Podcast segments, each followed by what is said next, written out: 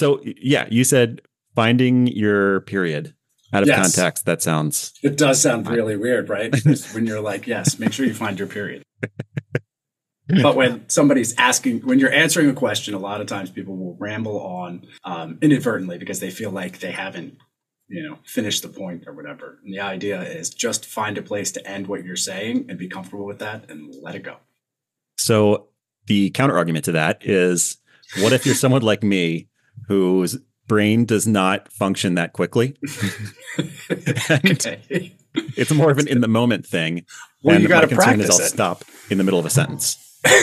well, well, okay. There, I'll, I will. I will tell you anecdotally. There is a wrong place to stop, um, but there's also generally more right places to stop. So you, if you work hard, you might find the wrong place, um, or it might just happen for you. Maybe you have a natural talent. That'll be great to see. That'll be fun, That'll be fun for all. We'll give it a try. Yes. Someone will get half a sentence. Yeah, and uh, I'll just stare at them and wait for them to. It's gonna be really good. So, really good. You can also find your ellipsis, right? So you find your, you're like, hey, I found my comma. I'm going to. Anyway, go out in space. Okay, enough chit chat. We've got a big guest today. Despite his calm demeanor, this man is a big name in horror. He's an accomplished author of seven novels and two collections of short stories. He's been published in the L A Times, New York Times, Entertainment Weekly, Boston Globe, and a number of anthologies. He's won the prestigious Bram Stoker Award, British Fantasy Award, Massachusetts Book Award, and Sheridan Le Fanu Award. His novel, Cabin at the End of the World, was adapted into last year's M. Night Shyamalan film, A Knock at the Cabin. His new novel, Horror Movie, is set to be released later this year. This guy's doing all right. Let's welcome Massachusetts native Paul Tremblay.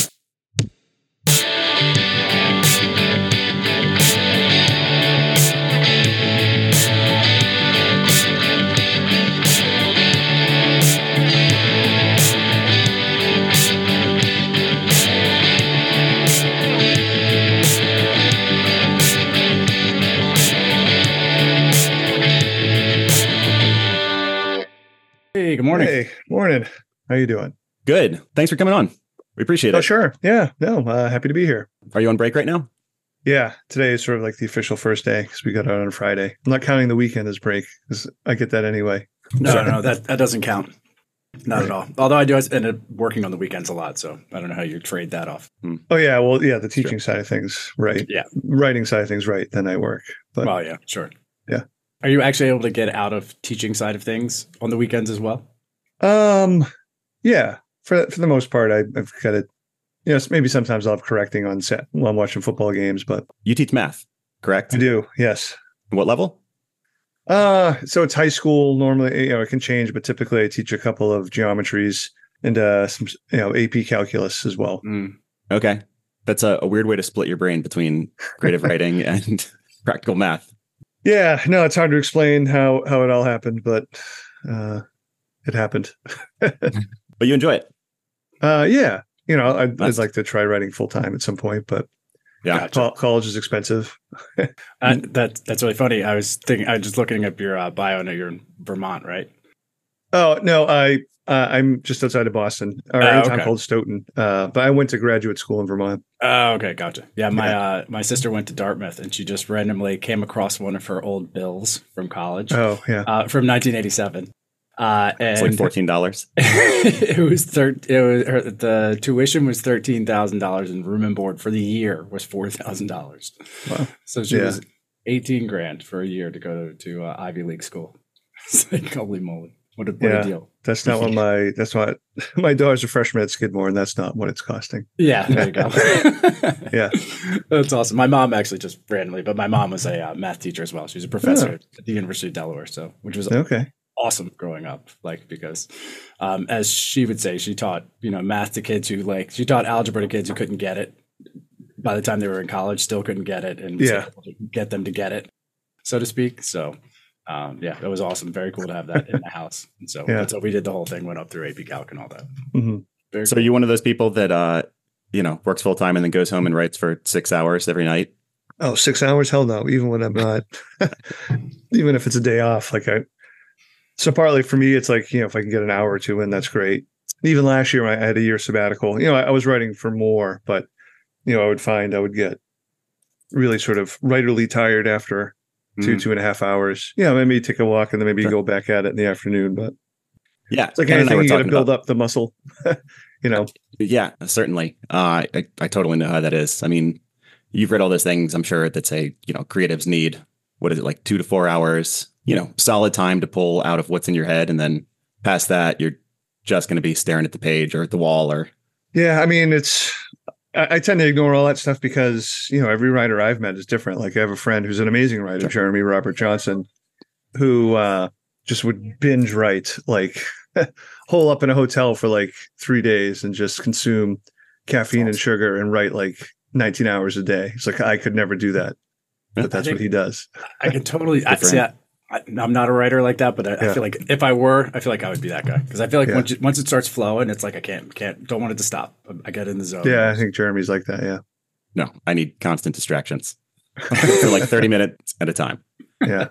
Yeah. So, uh, all right, well, let's jump back into that in a second. I mean, so to start from the beginning, you, uh, you were born in Colorado, but you grew up in Massachusetts. Yes. Uh, my, My dad was in the Air Force, so I was, you know, born just outside of Denver. But, you know, we moved back to, well, I should say back. He, he grew up in Beverly. Um, you know, he, he moved back when I was like eleven months old. So okay. you know, I, ha- I have no living memory of of Colorado. Yeah. Sure. I assumed you were raised by a coven of witches. Uh, well, I mean, I, no, you can never be sure, but I was not. Yeah. There's, uh, there's more in Massachusetts than witches and witchcraft. Oh yeah. I, well, I don't know if there is much more. It's a pretty small state. Right. That's awesome. Scratch tickets. There's a lot of scratch tickets in Massachusetts. Yeah. My sister lives in uh, Arlington, uh, in Boston. And, uh, uh, so she, her house was built in like the seventeen hundreds or something like that, mm. like parses, and, and it feels very much like it was tacked on like throughout the you know throughout the centuries. Um, but the basement, you walk in there, and it is like maybe maybe five feet high, like oh yeah, of it, and, and it's got just like the stone walls around and all that stuff. Right? So. Is it like a dirt floor too, or is that? Uh, no, it, it did actually have yes, it it, it does okay. actually have a, a floor floor. Yeah, but, uh, they do have other things up there. I assume so. So, what was the town?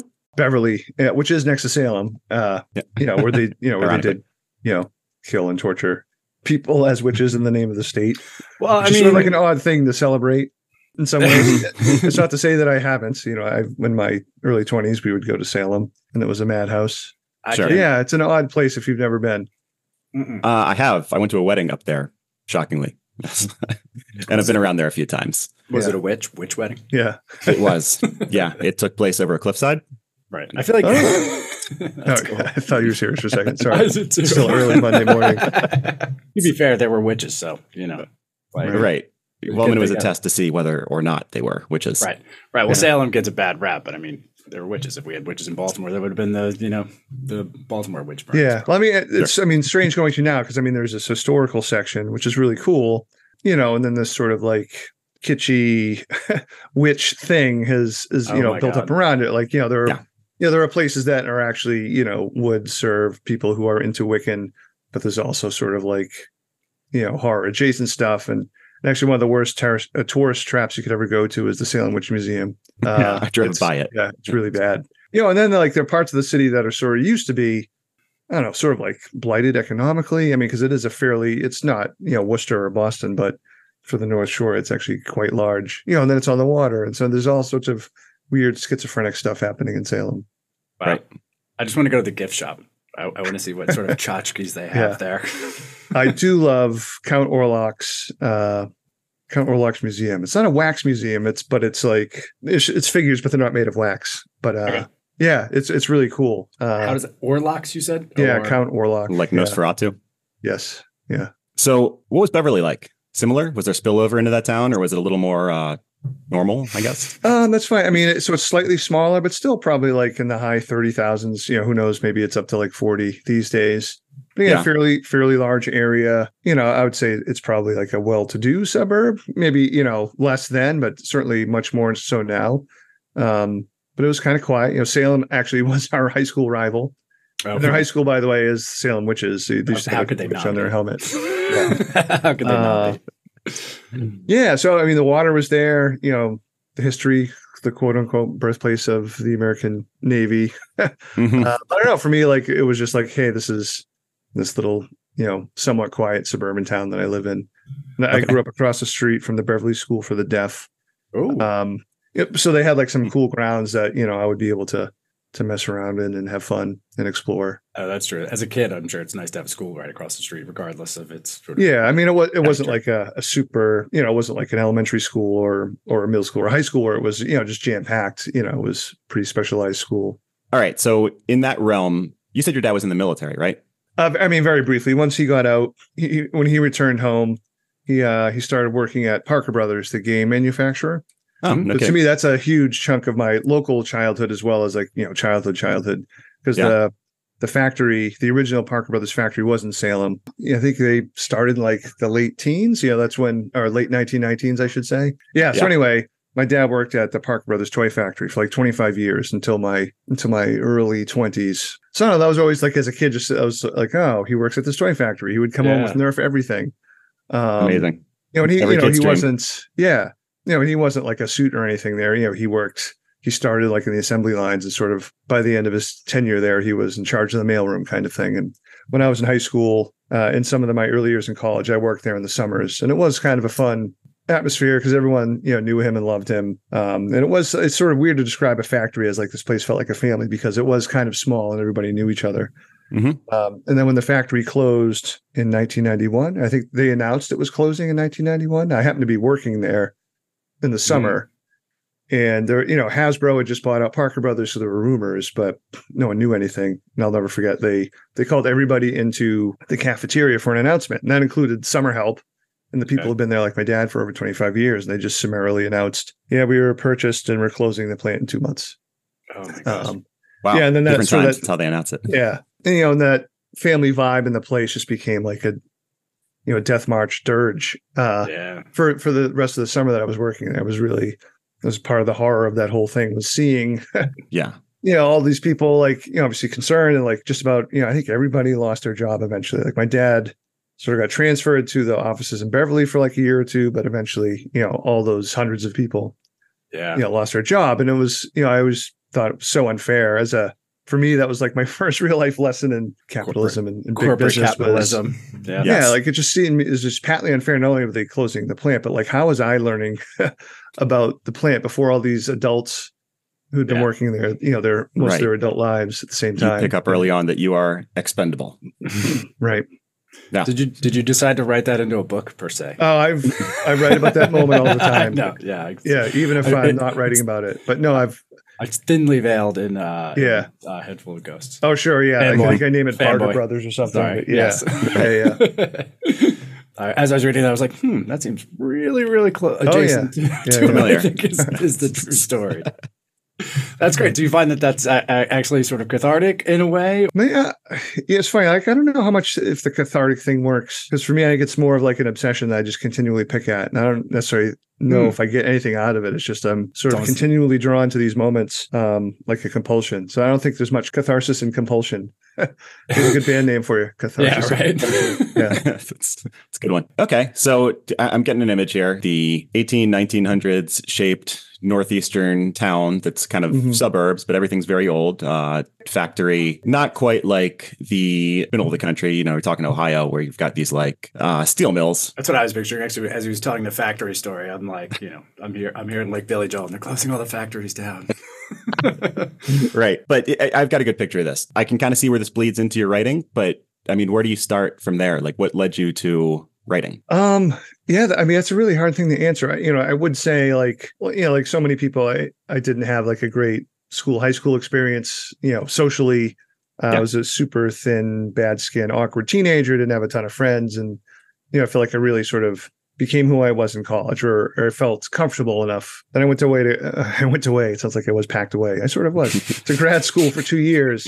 And I don't know if it, got, it just got to the point where I was like, I was a such uh you know, music and, and movies and stories in general were so important to me. You know, for so many people, that was sort of like the place you go, not only to escape, but also to feel more like yourself. And I don't know. And weirdly, around the same time, like when I went to grad school, I, I first fell in love with reading for pleasure because I wasn't really much of a reader. Like I I was a good boy at school. I I, I did the assigned readings, but I wasn't you know, reading books on my own. I was too much a child of the cable television nineteen eighties and just watching movies and MASH reruns. And sure. Or I was sitting on the floor with my speakers tented over my head, listening to music. That that was th- those were my teenage years. So anyway, I fell in love with reading at grad school, and you know, I had more free time to myself because my girlfriend was in Boston. We were doing a long distance relationship. You know, it's just a different social life than college and grad school. I know I definitely had this want for a creative outlet, so I was, you know, trying to learn how to play guitar during those two years in Vermont. And then when I graduated, after reading basically, you know, all the King books over those two years and Straub and Shirley Jackson and Barker, I had this weird itch to try writing a story. So for me, the second half of the nineties, you know, they're both sort of very, you know, I've described them as, I don't know if hobby is the right word, but probably is. Like I was pl- messing around with music, messing around with writing. And unfortunately, I figured out I was a better writer than musician. Mm-hmm. uh, so I stuck with that. But I think it all boiled down to, like, I don't know, hopefully everybody discovers this at some point in their life, but it's okay to like things, you know? Yeah. You know, because when you're in high school, like it's, you don't want to be like a tryhard or a hardo or whatever, whatever Never. term like your youth group is going to use.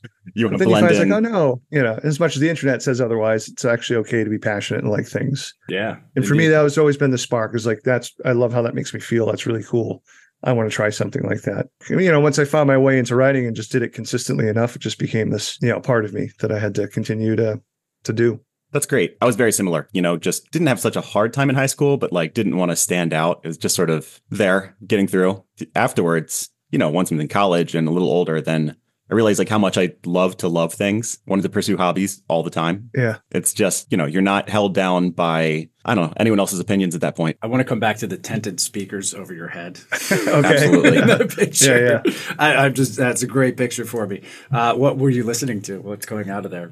Oh, so uh, I think my my first huge obsession was seventh grade Def Leppard Pyromania. Oh, there you go.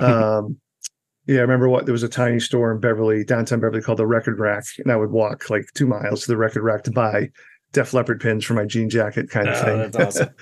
uh, I, I wouldn't say I was full blown hair metal. I mean, because it was more like I like Def Leppard. I did like the Scorpions too, mostly their older stuff.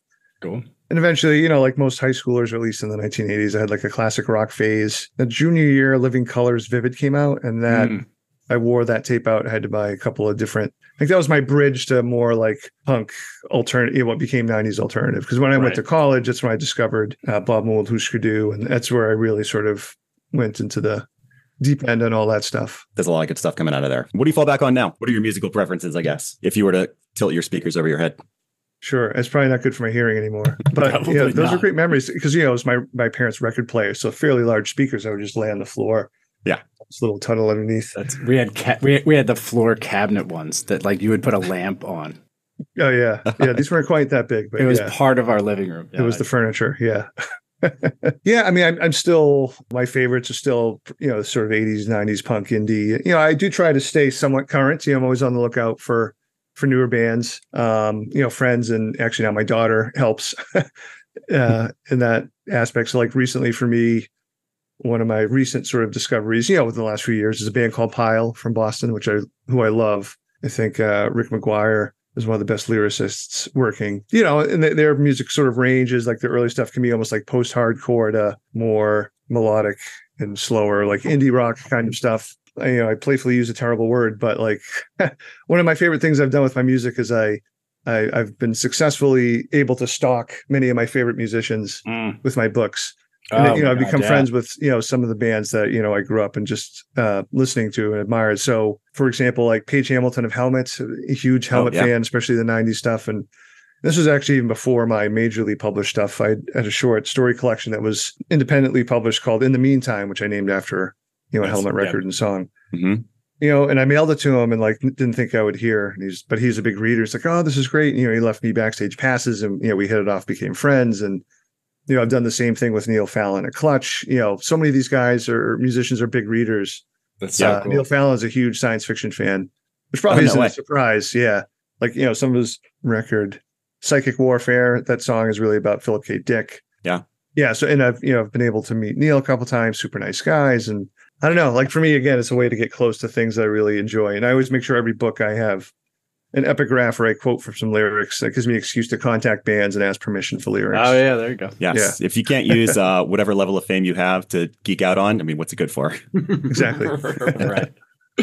Yeah. Yeah. So, okay. We've covered music, um, movies and books.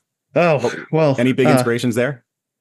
Oh yeah. I mean, for me, almost all my books start with a certain book or, or, or movie, usually a book now these days. But, you know, I, I try to read, I not try, I typically read between sixty and eighty books a year, uh, and have done so That's since, a healthy amount. you know, since, you know, like, I guess the mid nineties. Part of that was like a fear of like, I have to catch up because I wasn't an English major and I wasn't a huge reader as a kid. So like, I feel like I'm always playing catch up, which isn't a bad thing to feel like. Sure.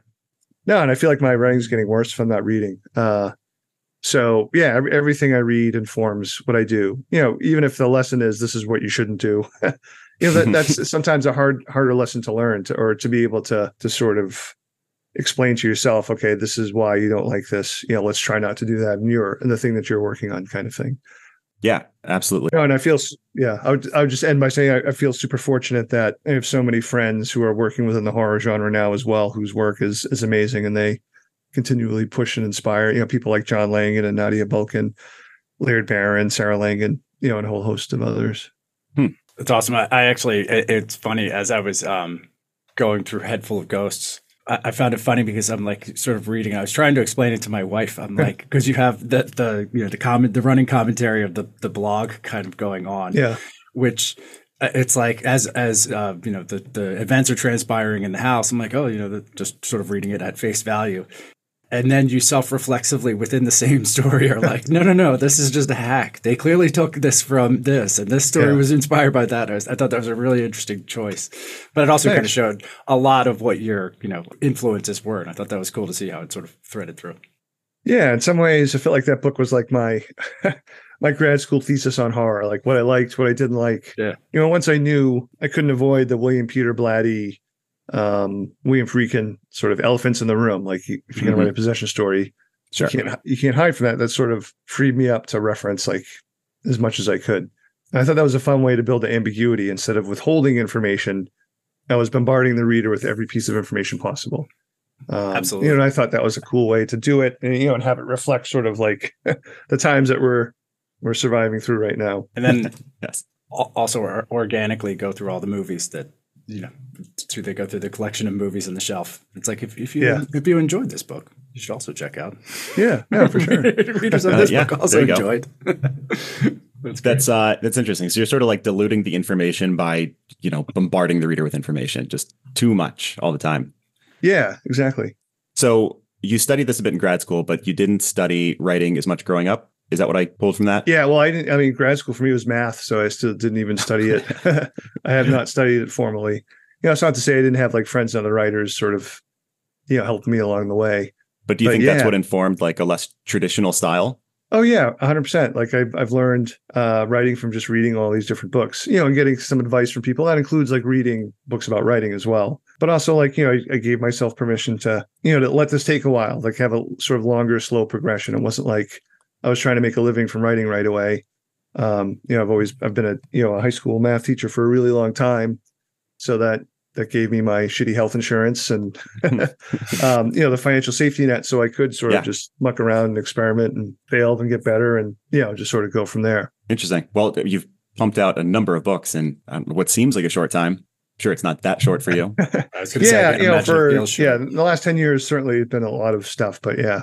Yeah, I probably started getting serious about writing in the early two thousands. You know, it was mainly short stories. You know, found my first agent, or I shouldn't say first, that applies. He, he's not the same agent. I found my literary agent in two thousand six. Does he know he's your first um, agent? He does know.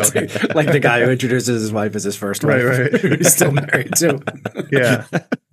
No, and there was like a, in two thousand nine, two thousand ten, I published a couple of books with a big publisher and that didn't go so well. So like there was a, I thought I had made it then and then obviously hadn't. It's been a few years being sad and bitter, but I was able to, I was lucky to get a second chance and a second life with A Head Full of Ghosts. God, that's awesome. Yeah. And kept pushing through. So, I mean, just for anyone who's listening to this that might not understand what I say with the less traditional style before, the, you know, the kind of meta look, like the multi-narratives, the unreliable narrator, there's a lot going on. It's just kind of like stories on top of stories. And you pull that out in Pallbearers Club too, mm. which Ken and I were talking, we're curious what the editing process looked like on that, just because it's so specific about the layout in that book. Yeah.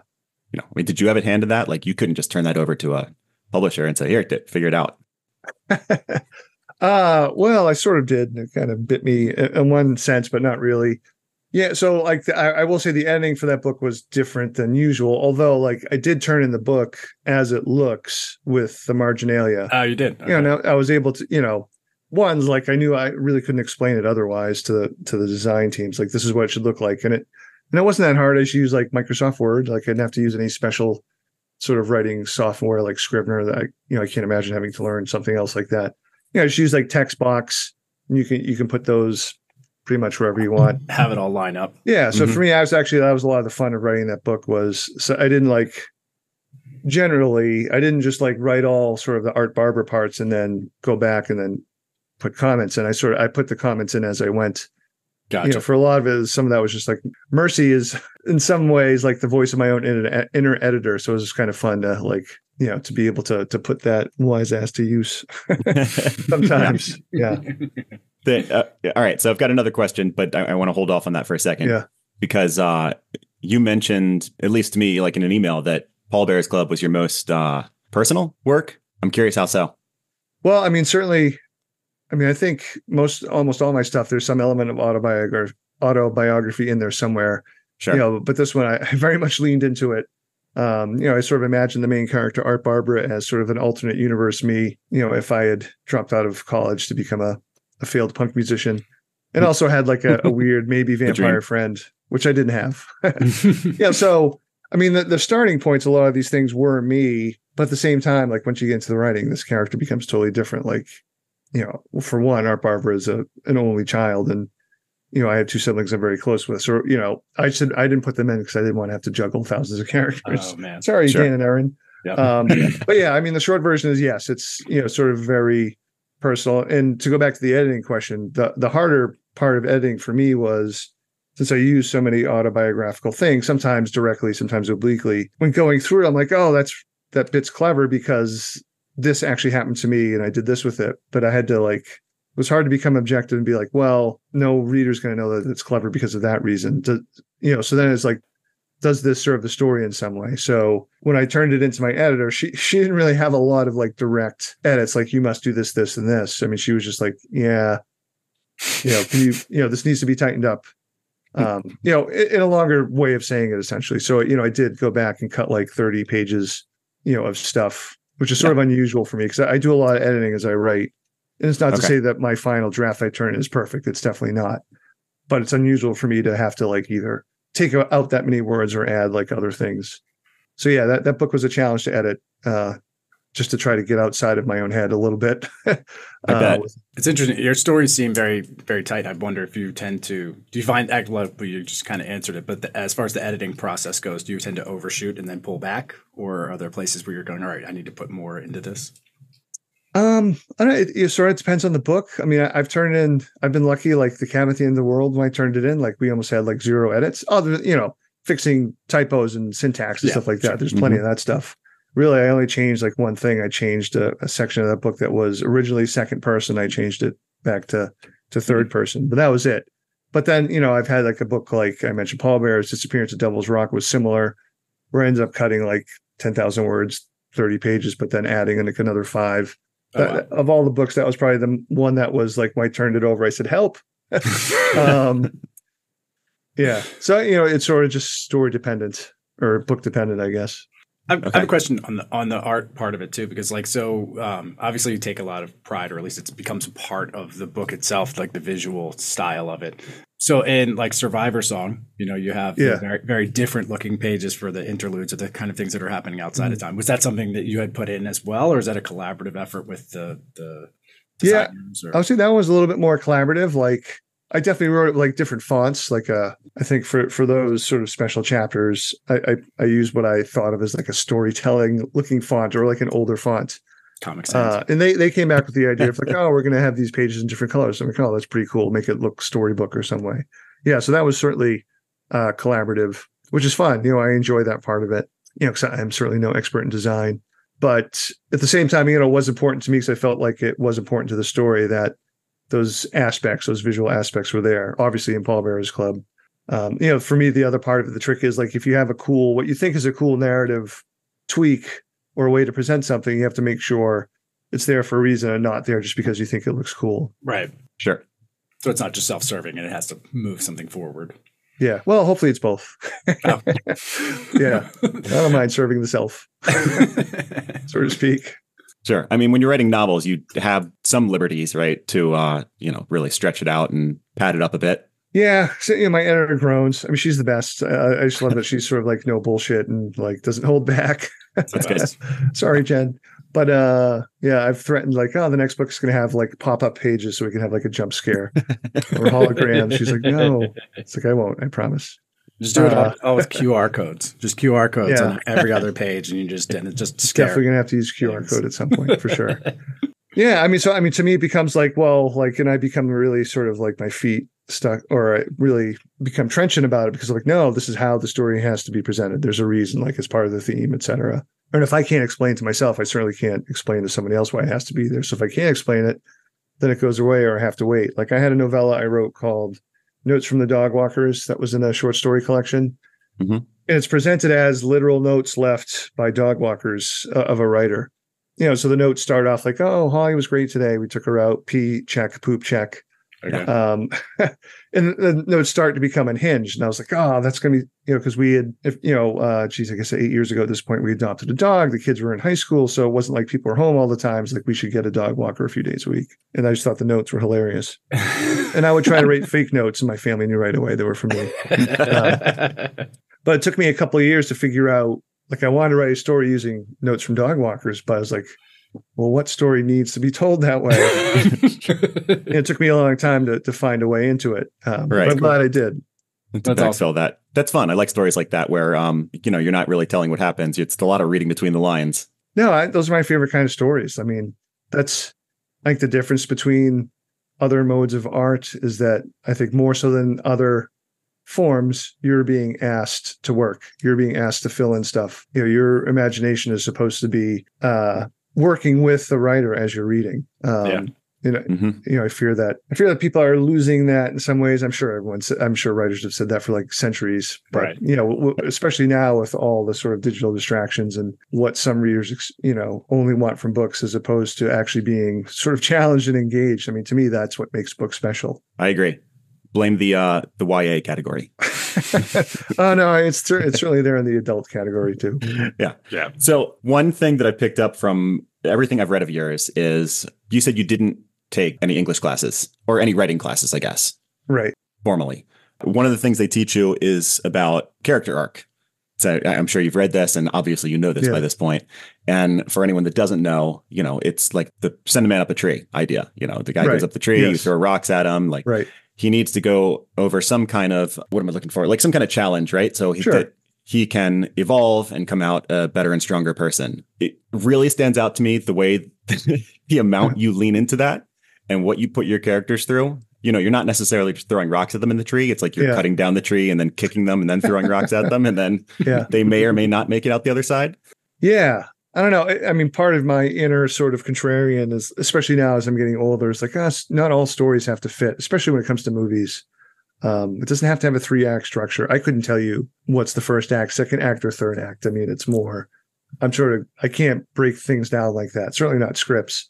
Yeah. But I mean, it, it, to me, it goes by feel. To me, it's like an interrogation of every part of the story. Like if I, I'm, I'm certainly going to be wrong, but if it, at the very least, by the time I finish a story or a novel, if I can justify to myself why this paragraph is here, why this sentence is here, then it stays. And hopefully, you know, hopefully the the whole is a, you know, works as a story.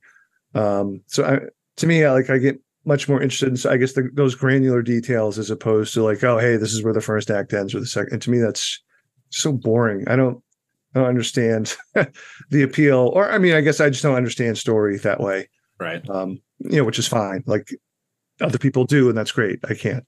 As a math teacher, you think there might be some more proclivity there to sort of be looking for the formula for it. Not, not, and I don't mean that in a cliche, yeah. way, but just saying, like, you know, putting things in an orderly way, in an orderly fashion. Yeah, I think maybe actually... the math part comes from like the zero and ones, like the granular part of it. Like this choice here, this zero one branches off to here, and so like I, I definitely do think uh, if I use math at all, it's sort of some of the logic of particularly books like A Head Full of Ghosts and Cabin at the End of the World. You know, I try to feel like I've considered every possibility obviously not, maybe not every, but as much as I could possibly consider before I arrive to the conclusion that I arrived to. You know, and it, maybe it's not a great ending, but I, I can assure readers, even the ones, even the bastards that don't like it, that, you know, I've, you know, like, uh, you know, I've considered all other possible endings, or at least the ones that I thought were worth considering. Um, and for better or worse, those are the ones that I chose. Yeah, it's always hard to wrap things up in the right way. Yeah. You know, when you're looking for the right way and there is no right way, and it's what do you think is the best solution? Yeah, I uh, on the, the topic of character abuse, and it's just a, a random question as a writer. Character abuse, I like that. Just, are you? Do you know who's going to eat it before you start writing? Like your books didn't have, have quite a body count at times. That's right. Writers usually become attached to the characters they write. I, I was you, like, is there some place where you're like, because I mean, you know, I mean, you said you read Stephen King, yeah. So like I read, you know, the whole Dark Tower trilogy, and towards, yeah. I, I don't want to spoiler alert things, sure. But you know, certain people die, and enough. At the end, I'm like, oh right. God, I'm like, I feel like. Like I knew that guy, you know, it's yeah. like, do you like, do you know that going into it? You're like, all right, don't get too attached to this one because you're not long for this world. Yeah. You know, for most novels, I generally, well, at some point I know the beginning and then I, I feel like I know the ending, or it, sometimes it can be hazy. Sometimes it can be actually really fixed. And then the hard part becomes, how do I get from A to Z? Again, every, every book can be a little bit different, but yeah, in terms of the main characters, I sort of know who's who's going to make it, who's not going to make it. You know, so with Cabin, that story was always going to happen with that certain character's death. Right. Okay. um, and, you know, I knew that was going to be difficult for everybody involved. I still have a, a friend, former publicist, but good friend, who still refers to me as a monster. Yes. Uh, I, it, so it's, it's you laugh about it, and hopefully they're laughing about it too. Yeah. but, yeah, yeah. But there is a little part of you, right, that's got to be like, well, you're putting it out there, and you're like, oh, I don't know, why, why, why would you do that? You didn't have to. Do yeah. That. Well, I mean, but you do, but you do for the art. I think it's awesome. I think right. Well, also, like, I think it's important. Well, not important, but like, if, if something like you know, violence is going to happen in a lot of horror stories. Not all of them have to have violence, but like, I try to honor sort of the experience of that character. And even the people who are witnessing it, because it's such a fundamental transgression yeah. that's going to change everybody. Obviously, right. The person the violence occurred to, but even sort of the perpetrators as well. You know, you gently remove the predictability factor. You know, going into any of your books, you don't know how they're going to go. Well, listen, I mean, it'd be one thing if I was writing the novelization of Evil Dead two, which, believe me, I would love to. It's one of my favorite movies. Right? You know, where violence is being used differently there, and sure. uh, yeah, you know, I just haven't written a slapstick did, horror comedy yet. So maybe someday, I don't know. But yeah, no, I, I mean, I, I guess I get it. I, I try to purposely, well, not like make people care about those characters because I'm trying to be sadistic or cruel, but like, no, to me, like this character meant something. Mm-hmm. Certainly was worth something. Like, was a, a real, you know, in the universe of this world was a real. So you should feel something. Uh, I, I think I would. I think it would be worse if like it just was a throwaway sort of character that right. dies. There's no, yeah, sure. There's no meaning to that. There's no, not that there's meaning to it. Maybe that's the anti-meaning. I don't know. It's hard to talk about that. Yeah, without right. spoiling stuff or, or I don't know, or sounding self-serving. Okay, I think it's time for a quick break. At this point during the conversation, a storm knocked out power at Paul's house. Fortunately, he was able to use his phone to join us again. So let's get back to it. And we're back. I was saying the uh, the I feel like the Zoom gods are are are, are uh, you know, benevolent, so to speak, because you were frozen just on this beautiful like moment of thinking, like as the as though uh, we had asked you this really deep question. You're like, hmm, oh, well, I'm gonna knock on wood, but I've never used my phone as a hotspot before. It, oh, it's, it's, it's very good. Clean. Yeah, I we know. Noticed the trees weren't swaying in the background, and then when we figured it out, we were worried one like came through the window. So, uh, anyway, so we're, we're, I don't remember where we were. Uh, I think I was trying to compliment you, and that's why it cut off. That was it. So, yeah, yeah we were talking about violence and stories, but yeah, yes. yeah. I, so I was just saying that that was a testament to your characters, or a testament to your writing, really, that you can write a diverse set of characters that are not wholly you, and that you can get people to care about them. You know, I mean, they're all interesting I, and they're yeah. believable. Well, thank you. I appreciate that. That's not easy to do. Yeah. I mean, I, again, to go back to what we were talking about before about, you know, engaging the reader, making, you know, inviting the reader to do some of the work uh, or joining in the work is, I don't know how to explain to do it. And I'm, I'm sure I'm not successful always, but, you know, I, I like the idea of like leaving enough space for the reader to bring their own sort of experiences or to fill in some of those details for, for, for this character or for, for that other character. You said you hadn't gotten into uh, script writing. The three act structure is, it, it's a whole different yeah. type of writing. It's very specific. Have you dabbled in that any yet? Uh, a little bit. I mean, I did write, uh, so I guess very little. I wrote a screenplay, a version of a screenplay for a short story just to try it out. Of course, I couldn't even, I couldn't resist making it like a weird narrative, even within the, within the movie frame of it. Yeah. Um, you know, I, I would like to try, if should I get an opportunity to adapt something of mine, you know, I think, you know, just even just having a little bit more control, you know, it would be sort of a cool thing, you know, depending on the story. Mm-hmm. I was, I don't know. I'm sure I could fudge, like, here's the thing. Oh, yeah, the first act ends on this page, or that second act ends here. Yeah. Have not, go for it. Right. It's very technical. It's a visual form of writing as opposed to, you know, this long form narrative. Yeah. No, I do enjoy sort of that that aspect of it, um, of being able to tell the story without, you know, dipping into the head or, or, or things like that. Yeah. But, like, at the same time, it's like it doesn't have to be three acts. I mean, the rest of the world doesn't make movies in three acts. Like, if you, no. you know, particularly if you ever watched any, you know, Korean or, or Japanese horror movies, like, you know, The sure. Wailing has, I don't know, maybe oh. seven acts. I have no idea. It's fantastic. I love that uh, movie. Yeah. So how do you feel about Knock at the Cabin? Uh, I, I like the movie. I really don't like the ending. Wasn't a fan of the lack of acknowledgement in the lead up to the movie. Mm-hmm. Um, but it was a, you know, a pretty, a very cool experience. Uh, you know, seeing that. the the collaborative parts, getting to visit the set was really interesting and cool. That must've been wild for something that you created on the page, you know? Yeah, no, that was definitely very strange. Um, you know, and meeting everybody was a, is an awesome, you know, one of my favorite parts of the experience, and the actors were super cool and nice. And they had all read the book too, which was really nice.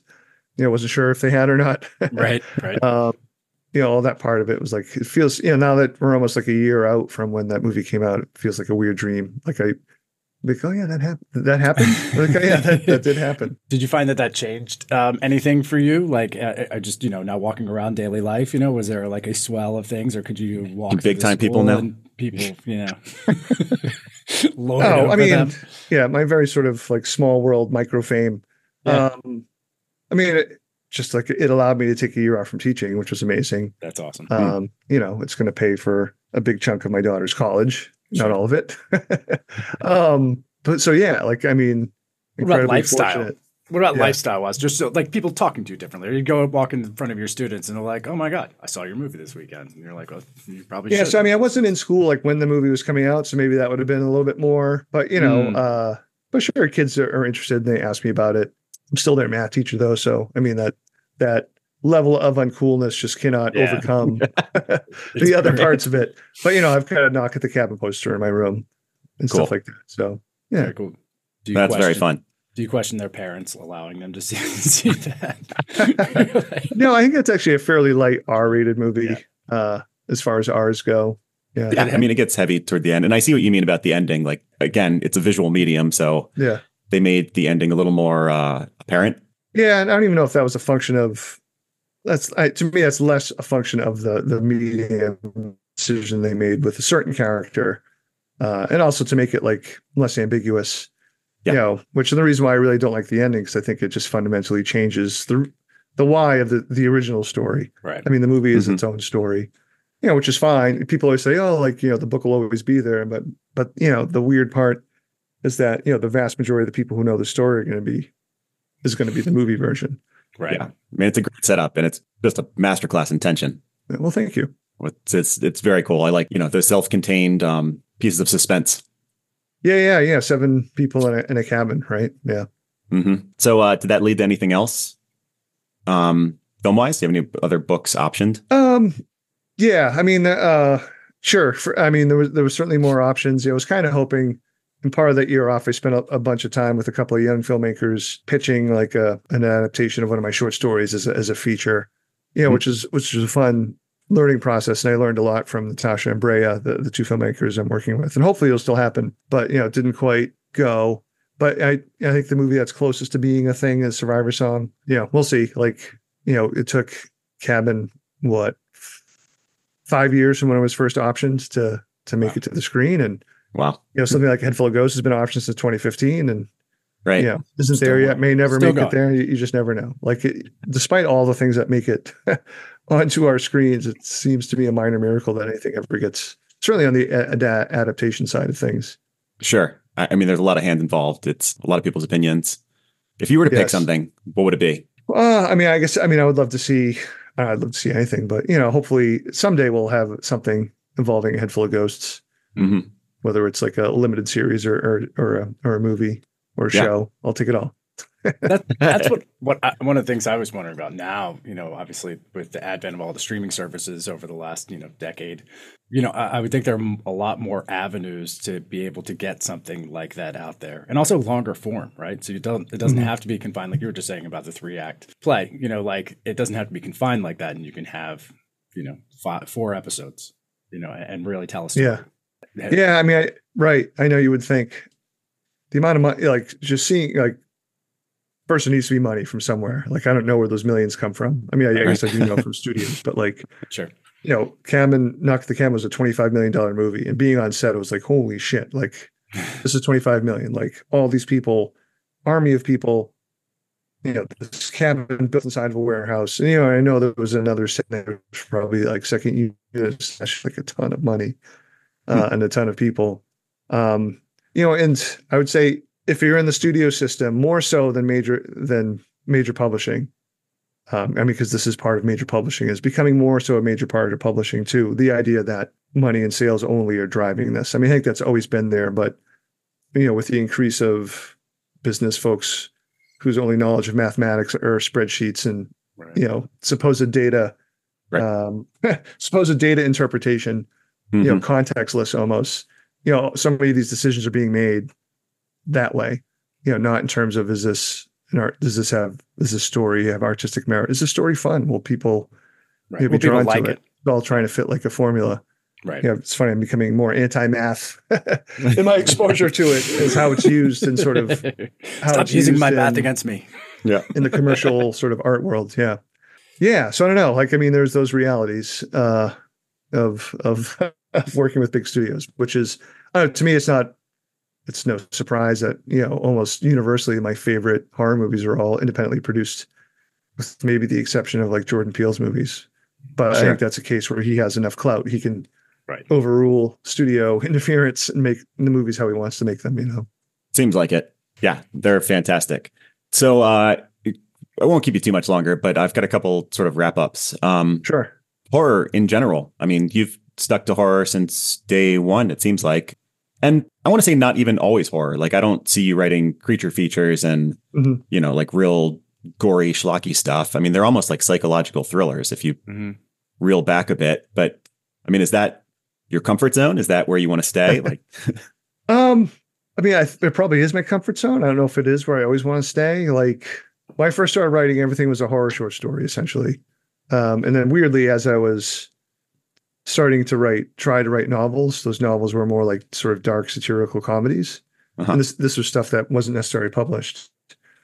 I think part of that came from, like, I had a, a friend who was a really good writer, uh, read a short story of mine that was published, said, wow, that was a really good story. It would have been really good even without the horror element. And that really sort of took me back. And I was like, oh, maybe I'm not a badge wearing horror writer. I'm a writer who writes horror. And to me, that was a, a really important lesson in serving the story, not trying to force it to be something it's not. So that, coupled with, you know, I'm very fortunate that my publisher gives me a very wide leeway with what might be considered horror, dark fiction.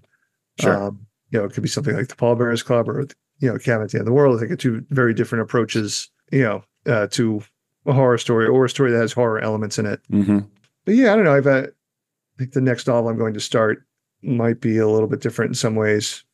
But I don't know. Hopefully, hopefully they're all different in some ways. I don't want to write, yeah. rewrite the same books. Uh, I think that would be bad. Right. You know, it's it's that balance of like leaning into your obsessions, but at least presenting them in a different way, in a different kind of story. Yeah. I, I mean, I think you've done a good job at writing, like you said, stories first, characters first, really, and then just putting them in uncomfortable situations. Yeah. uh, and that could go any direction. So it's not just like a monster of the week sort of thing. Right. Well, thank you. I appreciate that. Yeah. Uh, that's, it's fun. That's why I like reading, uh, somebody who can write a lot of different types of uh, stories. That's a yeah, long same. way of just saying you're a good writer.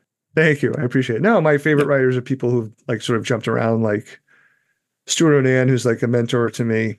Like he, he, you know, especially his early works were all sort of all over the place, different genres. And he, was a much different publishing climate in the late nineties, early two thousands. I think he went through seven agents, one with each book, because mm-hmm. each new agent was like, I want you to write one like whatever the you, one just, you just wrote that I just sold. And he's right. like, nope, uh, which I really admire. You know, and I hope the marketplace, ugh, I shouldn't even use that phrase. I hope publishing, you know, still has room for writers like that. I mean, I hope so. That's, you know, that's where you're going to get the best stories. And somebody who gets very good at one thing is obviously going to repeat the same thing. It's that muscle memory. But somebody who can expand or try different things, like that's how you learn and grow and how you get better at each of those. I mean, maybe you're going to find that you're a great um, romance writer one day. You know? Can't wait. Can't wait. Yeah. Maybe. Yeah. The love of her life was murdered, murdered on a train. I have a deep-seated fear of... I don't have very many sex scenes in my novels.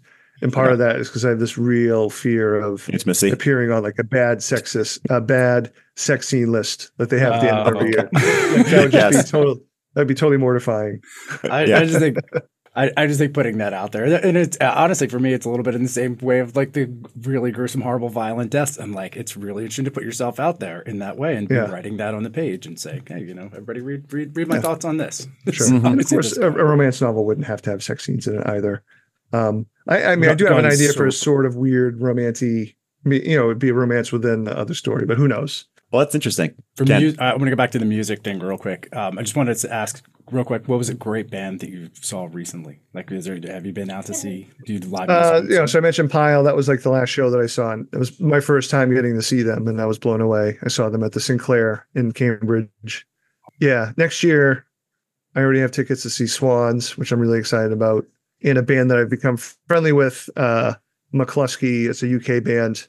Okay. I think. I think um, became Future of the Left. That's how I sort of got into Future of the Left and Andy Falcus's music. He was someone I hit up for uh, an epigraph and A Head Full of Ghosts. Oh, uh, okay. And we sort of hit it off, became friendly. And, you know, and I got to hang out with him a couple times, and I went to London. But their, his his old band, McCluskey, is coming to the U S finally this spring, so in March. So I'm super excited for that show. Very cool. So I love going to live music as well and all that stuff. And oh, yeah. Uh, lucky enough to have a friend who's very close uh, with one of the main venues around here. And so I get to sort oh, of nice. get, up, get up close and personal and stuff. And it's amazing just, you know. To yeah, and I like to leech onto Ken for that relationship so that I can get up and close and personal proxy, too. Yes. Yeah. Uh, nice. The last thing that I was going to say too is um, if you haven't yet, um, I, you know, I'm sort of just making sure that I cover all my bases in looking into this. I uh, looked you up on Spotify. Mm-hmm. So, um, have you seen the Paul Tremblay on Spotify? There's a there is a seven song E P of music by someone named Paul Tremblay. That is oh like really? Sort of, no, yes, it's uh, you know, this is what you're going to do next, I bet. Uh, okay. Yes, it's a seven like it's like a seven song E P of like synthy classical sort of dance music. Oh, good for that, I Paul. Was like, I was like, well, I don't think that's him. It could be. No, I've yet I've yet to be confused with that Paul Tremblay. Side. There was a Paul Tremblay who's like a CrossFit uh, bodybuilding competitor. And I you work it's a better one to be mistaken yeah, for right occasionally like those streams will cross. My favorite one was I got a Facebook message from some giant guy, I assume he was giant in, in uh, Iceland. It's like, hey Paul, you know, we're gonna have this competition like in a few weeks, we're gonna get ripped and like lift all these heavy things, like we'd love to have you out here. I was really tempted to be like, I just, just lean into it, like, just right yeah. up and be like, hey, but I had to tell him, it's like, I think you have the wrong Right. You have the wrong him. My other favorite, someone tweeted about this Paul Tremblay, who could apparently do a lot of squats, and said, Paul Tremblay, ass king, because he can, wow. he, can, he can squat a lot of weight. Wow. Uh, that, Title that's next book. There. Never miss leg. Never miss leg day. Yeah. I will say, so it's not on Spotify, but for the Pallbearers Club, I did release a four-song E P on Bandcamp under the did name really? The Pallbearers Club. Yeah. Oh, that's um, awesome. So, like, I... perform like a couple of songs that Art plays and mentions in the book, and also my, so my son's a music what uh, graduated with a degree in music production, so like he's a wizard with recording stuff on his laptop. So uh, I did those two songs. It was almost like a horror Partridge Family. Myself, Cole, and my daughter did a cover of uh, Nutrimilk Hotel's "King of Carrot Flowers," mm-hmm. um, and then the fourth song I asked Cole just to do like a movie spooky soundtrack song for Pallbearers Club, and he whipped it up in like an hour, and it was amazing. That's uh, so that's cool. Amazing. That's gotta be yeah, so that was a lot of fun. It was just an excuse to make my kids talk to me while we're recording. Right. It's a project. We're a project. Yeah. Right. I'm trying to force so my kids to play instruments, and they're just not taking yet. No. I have to be more I? aggressive. Uh, eight and eleven. Oh, yeah. There's time. Yeah. yeah. We'll get there. I, uh, I didn't start till I was twelve or thirteen. Really? Wow. Yeah. I played saxophone like from fourth grade. My son started playing saxophone. My daughter plays trumpet and all that stuff. I had a very musical yeah. family. So. Mm. So you could do like Fishbone records with your kids. That, that's that's the goal. That's the goal. We're going to have, uh, yeah, like a, ska band. A solid brass section. Yes. Yeah. And, uh, nice. Yep. And, I'll, and I'll fumble around on acoustic guitar. That's going to be our twist. I'm just going to be all acoustic. It's going to be great. I'll be right up front. Okay. So in the essence of keeping this, or to making this a little more of a travel themed podcast as well, mm-hmm. I'm curious, do you live far from Beverly now? Uh, it's probably like a fifty minute drive, you know, with no traffic, which is highly rare. Did you say fifty or fifteen? Area, but fif- uh, five zero. Yeah. Oh, okay. Yeah. That's not terrible at all. No. So an old friend comes to visit you, someone you want to spend time with. Where are you taking them for dinner, drinks, and to see a show? In Beverly, or, or it could be anywhere like sort of in this area. Uh, let's say Beverly. I mean, that was your yeah, stomping yeah. grounds, what you so know. I, say I probably would take him to Providence just because it's, you know, less crowded than Boston and easier to get to. And I, I live like probably like thirty-five minutes from Boston with traffic and thirty-five from Providence with no traffic. But mm-hmm. anyway, yeah, it's funny. So Beverly, I mean, it's changed so much, but I would certainly take them to Copper Dog Books, which is a great independent bookstore right downtown Boston. Um, right. I mean, right downtown Beverly, excuse me. Um, There's not enough of this. Yeah, and the downtown areas, you know, there's a bunch of new restaurants. So it was, actually, I was there a couple of weekends ago. My mother still lives in Beverly. So we went to this little event at the bookstore and we tried this um, Latin fusion place that was just across the way, and it was wonderful. So nice. Yeah. I don't know if I have necessarily a go-to place, but, you know, I enjoy trying new restaurants, you know, in an area that I sort of know. Okay. I wish I remembered the name. What about concert venues? Yeah. So, I mean, I don't know if there's really any concert venues. Do those venues exist? There? In Beverly, although there's the, the Cabot Cinema, uh, which is this beautiful old cinema theater, which actually I guess they do do concerts now. My mother, I was like, like, the Red Hot Chili Peppers are playing there. I'm like, there's no way the Red Hot Chili Peppers are playing in Beverly. Hard, so I looked hard. it up, and it was the Red Hot Chili Pipers, uh, and it was like these uh, band of bagpipe playing people. Yes, I'm not oh making God. this up. Oh um, so like, no, Ma, it was the Red Hot Chili Pipers. We can go if you'd like. Um, I want to know how many people bought tickets for the Chili Peppers to see that. Yeah, I, I think I guess we would go see the Red Hot Chili Peppers at the Cabot Cinema. When I was a kid, every Sunday they had it ran for like twenty-five years. It was a magic show, Le Grand David. I mean, it was sort of like a, a well-known sort of North Shore thing that, you know, this mad a magician troupe performed there for like twenty-five, thirty years. Yeah, uh, it's also where I saw Watership Down on the big screen. So yeah, oh. I, I guess maybe we would try to hit the. The Cabot Cinema, or the Cabot. They probably just call it the Cabot now. Huh, interesting. Watership Down was one of the first like big novels I read when I was, I want to say mm. I was in like fourth grade or something. Mm. Wow. Yeah, yeah, that was a weird one. That's a big one for fourth grade. Dark. Yeah. yeah. I, I got into a lot of like real dark stuff. I read, started reading Stephen King then too. It's mm-hmm. obviously shaped my worldview yeah. early on. Yeah. Okay. So how much of this stuff ends up in your books? Uh, most of it. I mean, I was a little, actually with Pallbearers Club, I was really sort of worried. I feel like I emptied the bucket, you know, for that book, but I was happy to find, you know, the bucket fills itself. Mm-hmm. Maybe, you know, maybe now it's going to be stories about like empty nest horror right. or something, but you know, there's still something that, yeah, there's more of you to go into things. Interesting. Well, we've taken up a lot of your time and probably your phone battery too. Yeah, true. So, now you gotta, that's quite all right. I got to preserve your in. You're glad it worked. No yeah. power mode.